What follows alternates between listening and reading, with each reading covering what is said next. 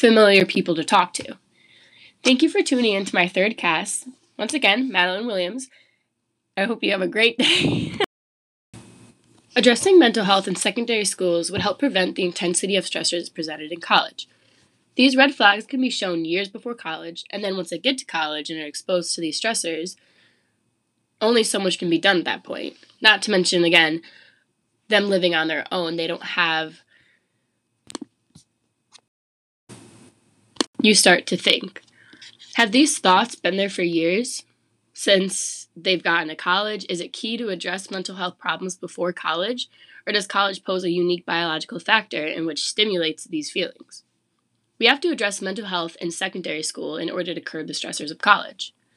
According to an article on CBS News written by Steven Reinberg, among more than 67,000 students surveyed, over 20% said they have experienced stressful events in the last year, most in college, that were strongly associated with mental health problems, including harming themselves and suicidal thoughts or attempts.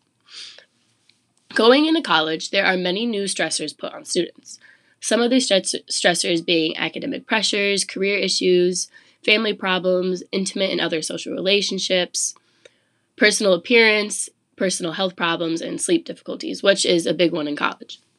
I believe it is key to address it before because college most likely exposes individuals to more social and cultural stresses. It's additionally many people's first time being adults and being on their own at college. If the environment of college tends to make students more prone to suicide, then instances like Denson Jackson should be taken more seriously. Stormaya Denson Jackson, 12 years old, committed suicide at her troubled charter school in D.C. She told her school psychologist that she did not want to live anymore, and she stated, and she was stated as a low-level suicide threat in the file. It also stated that her grades were suffering and were getting involved in trouble frequently. Additionally, it said she tried committing suicide before. The charter school principal and other administrators were aware of this assessment and did not tell parents until after her death. The school psychologist was allegedly not licensed in the district, nor did she have training in suicide prevention, which is against DC law. They set up in person sessions with her along with follow up appointments. However, they failed to provide her with proper mental health resources. The red flags she shows could have been handled more urgently, and she could have been appointed to more in depth help, despite the cost. Now, I say despite the cost because she told one of the on call psychi- er, physicians that she was worried about the cost if she was hospitalized. Olivia Kong is just one example of how suicidal ideation is shown as a red flag. Now, apart from suicidal ideation, counselors are shown a numerous amount of other red flags. Graham Burton, student at Hamilton College, was failing all but one of his classes and stopped attending many of his classes. Professors at Hamilton College were exchanging emails about the absences and failing classes, but they failed to inform any mental health officials who could have possibly helped him. The school knew he was struggling and they didn't inform the parents either.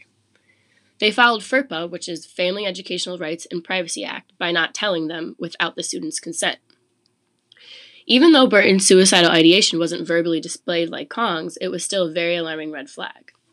They legally cannot go around FERPA, however, and that brings up the question of if they can't go around FERPA, then who is responsible for reporting? FERPA can keep many things confidential, such as the signing of contracts. But the problem with the signing of contracts is it doesn't allow for accountability. In other words, just because you signed a contract, it doesn't mean it's something you have to abide to. It isn't a written law.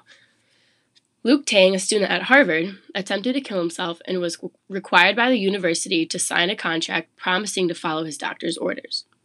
After he left for summer break, he did not keep up with mental health services, and when he returned the next fall, he killed himself two weeks into the next semester.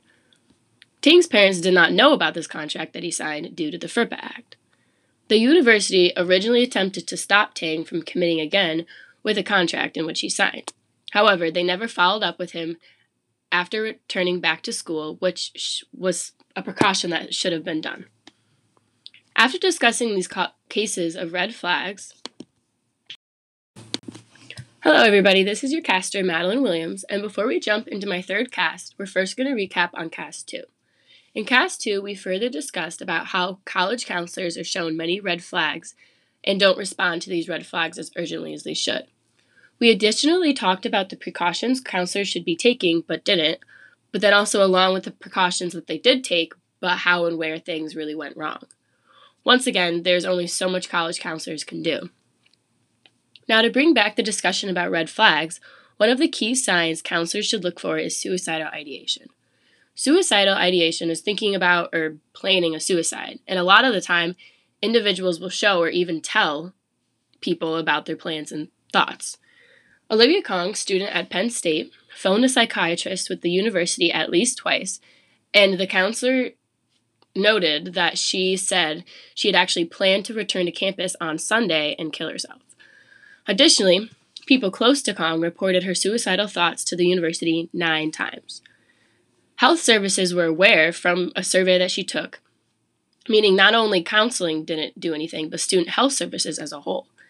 After being told about her suicidal thoughts, counselors at CAPS, Counseling and Psychology Services, told her to get a good night's sleep and provided provided her with the hours in which she could call the clinical line or walk in during business hours.